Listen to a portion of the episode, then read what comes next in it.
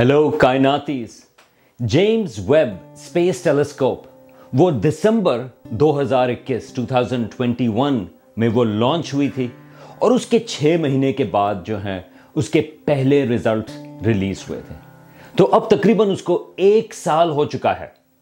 جب اس کے نئے ریزلٹس آئے ہیں اور بہت ہی زبردست قسم کے اس کے کچھ امیجز بھی ہیں۔ تو آئیں ذرا اسی اینیورسری کے سلسلے میں آج ہم ذرا دو جیمز ویب سپیس ٹیلیسکوپ کے خوبصورت امیجز کی بات کرتے ہیں۔ یہ ہے کائناتی گپ شپ اور میں ہوں سلمان حمید۔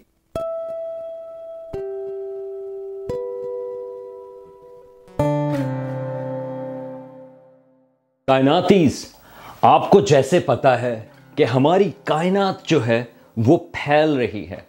اسی طرح سے جو کائنات سٹوڈیوز ہے وہ بھی تھوڑا سا پھیل رہا ہے۔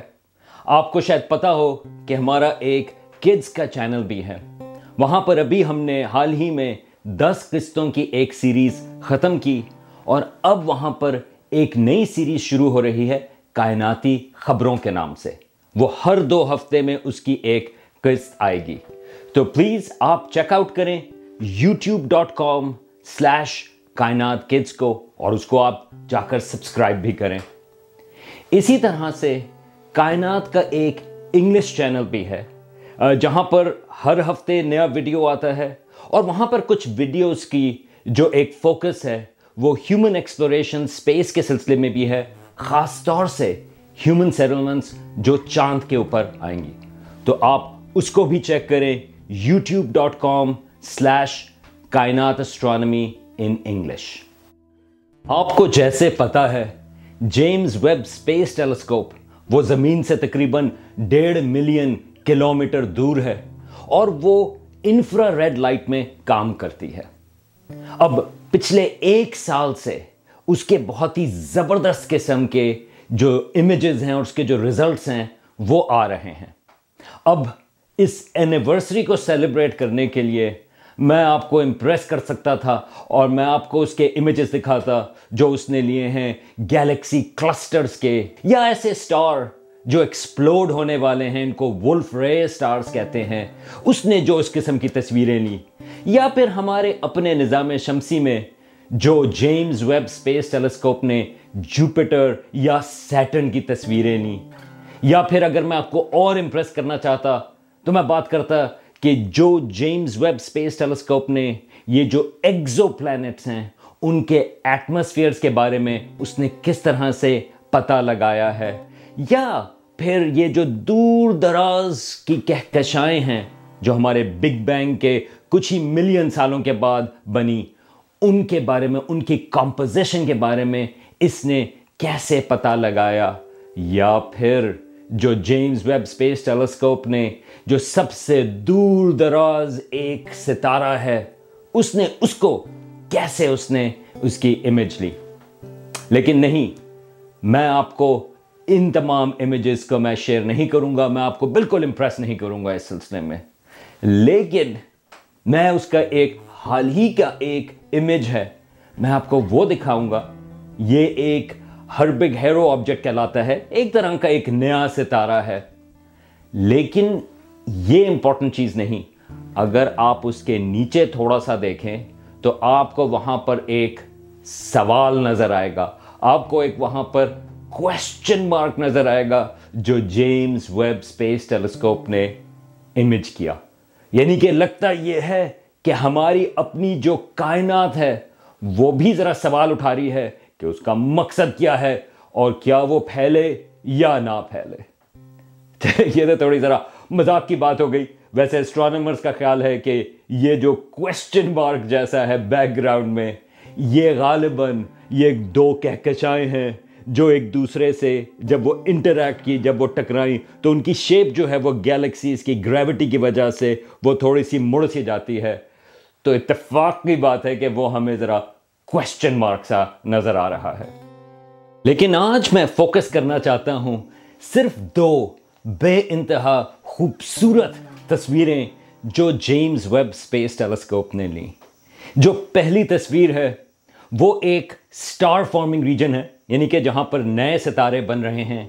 اس کا نام ہے رو اوفیوکی۔ یہ ہم سے سب سے قریبی سٹار فارمنگ ریجن ہے، ہم سے تقریباً چار سو لائٹ ایئرز کے فاصلے پر۔ اب آپ کو زیادہ تر آپ نے تصویریں دیکھی ہوں گی ارائن نیبیولا کی اور ایگل نیبیولا کی اور اس سلسلے میں آپ کائناتی گپ شپس بھی آپ چیک کر سکتے ہیں۔ لیکن یہ جو رو فیوکی ہے، یہ اس کے مقابلے میں ذرا تھوڑا چھوٹا ایک سٹار فارمنگ ریجن ہے۔ یہ ایک، اس وقت آپ تصویر دیکھیں، یہ وائڈ اینگل تصویر ہے۔ جو پورا علاقہ ہے۔ بہت ہی خوبصورت یہاں پہ آپ کو اس میں رنگ بھی نظر آ رہے ہیں۔ رو فیوکی سدن ہیمسفیئر سے نظر آتا ہے۔ اور آپ کو اس میں ڈیٹیل انسیٹ جو ہے، وہ آپ کو بتا رہی ہے کہ جیمز ویب سپیس ٹیلیسکوپ وہ کس جگہ پر اس نے فوکس کیا ہوا ہے۔ تو یہ تصویر جو ہے، یہ گیلیکٹک ہنٹر ایک ہیں۔ انہوں نے یہ تصویر لی جو کہ بہت ہی ایک کانٹیکسٹ آپ کو دیتی ہے کہ بڑا ریجن کہاں ہے۔ اور کہاں پر جیمز ویب اس کی ڈیٹیلز دیکھ رہا ہے۔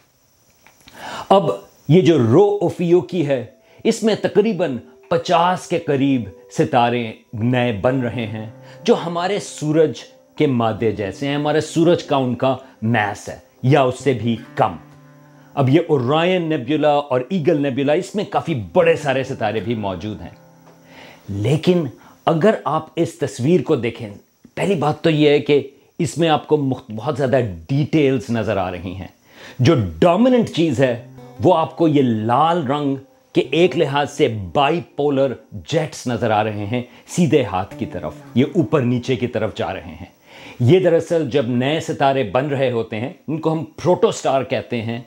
ان کے بننے کے دوران اس قسم کا مٹیریل جو ہے، وہ ایجیکٹ ہوتا ہے، جو اس ڈسک کے اوپر اور ڈسک کے نیچے جاتا ہے۔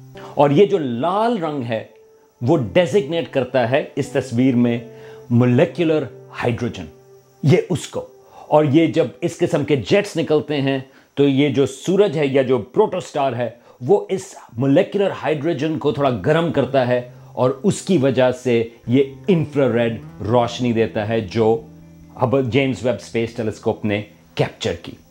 بلکہ یہ صرف ایک بائی پولر جیٹ نہیں، اگر آپ اس تصویر کی تھوڑی سی اور ڈیٹیلز دیکھیں تو آپ کو نظر آئے گا کہ آپ کو تھوڑے سے اور یہ بائی پولر جیٹس بھی یہاں پر نظر آ رہے ہیں۔ یعنی کہ یہ وہ تمام جگہ ہیں جہاں پر نئے ستارے ہمارے سورج جیسے میس کے وہ اس وقت بن رہے ہیں۔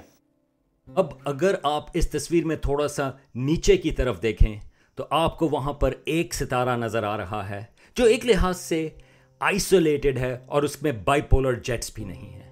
یہ ستارہ ہمارے سورج سے تھوڑا زیادہ بڑا ہے میس میں، مگر وہ اس بائی پولر فیز سے گزر چکا ہے اور اس کی گرمی نے اس کے آس پاس کا علاقہ ایک لحاظ سے تھوڑا سا صاف کر دیا ہے اور وہ کیوٹی میں ہے۔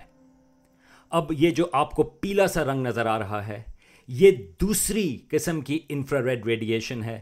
اس ستارے کی گرمی کی وجہ سے اس نے ڈسٹ کرینز کو ایکسائٹ کیا ہے۔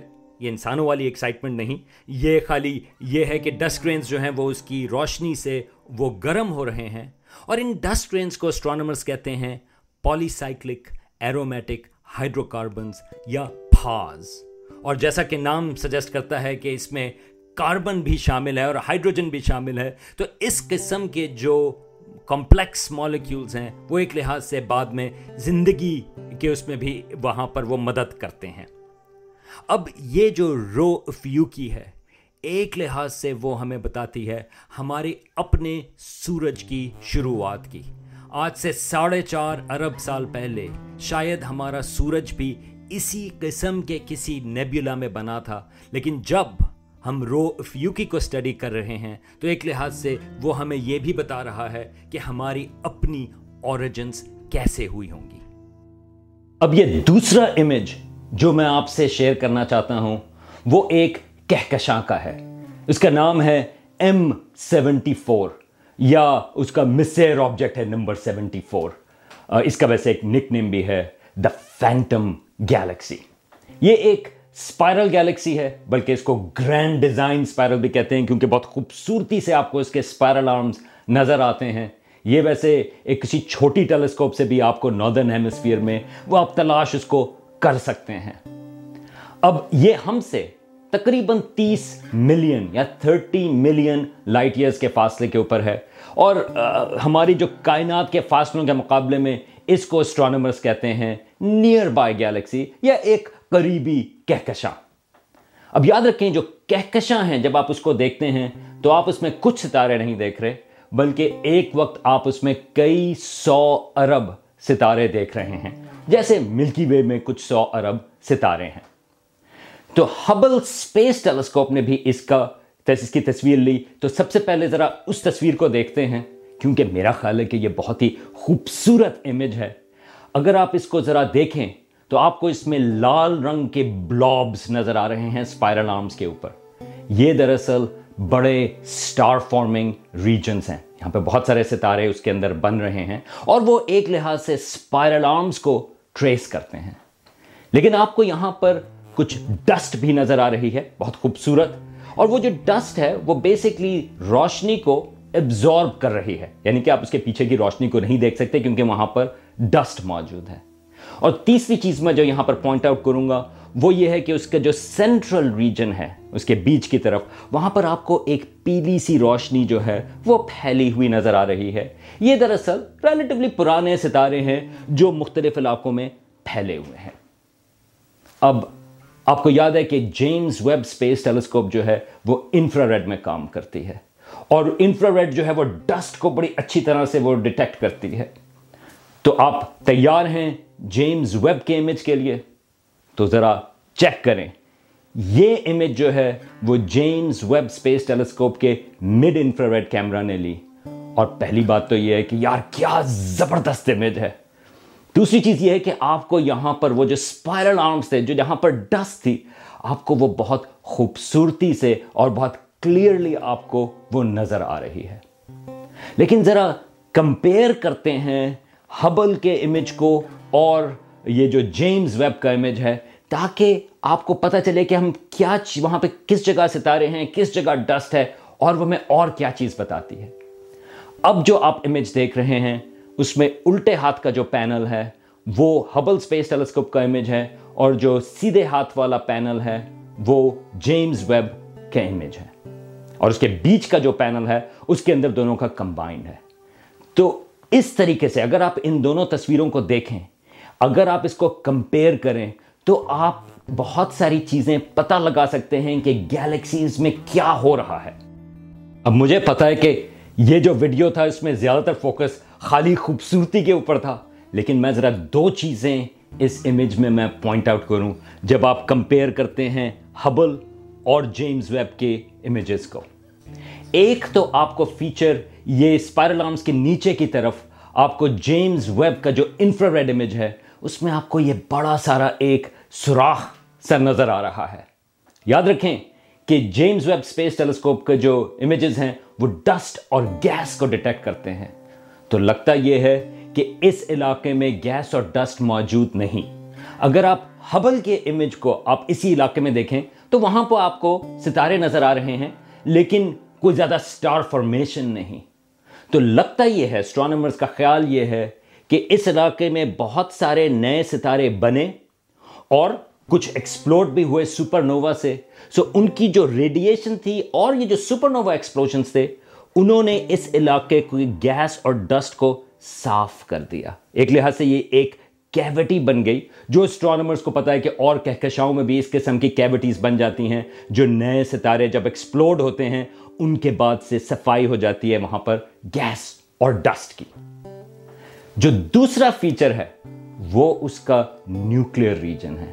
اگر آپ اس کے سینٹرل ڈائریکشن کی طرف جائیں، یہ جیمز ویب سپیس ٹیلیسکوپ کے امیج میں، تو آپ کو وہاں پر بیچ میں، بالکل سینٹر میں، وہاں پر آپ کو کوئی گیس اور ڈسٹ نظر نہیں آ رہے۔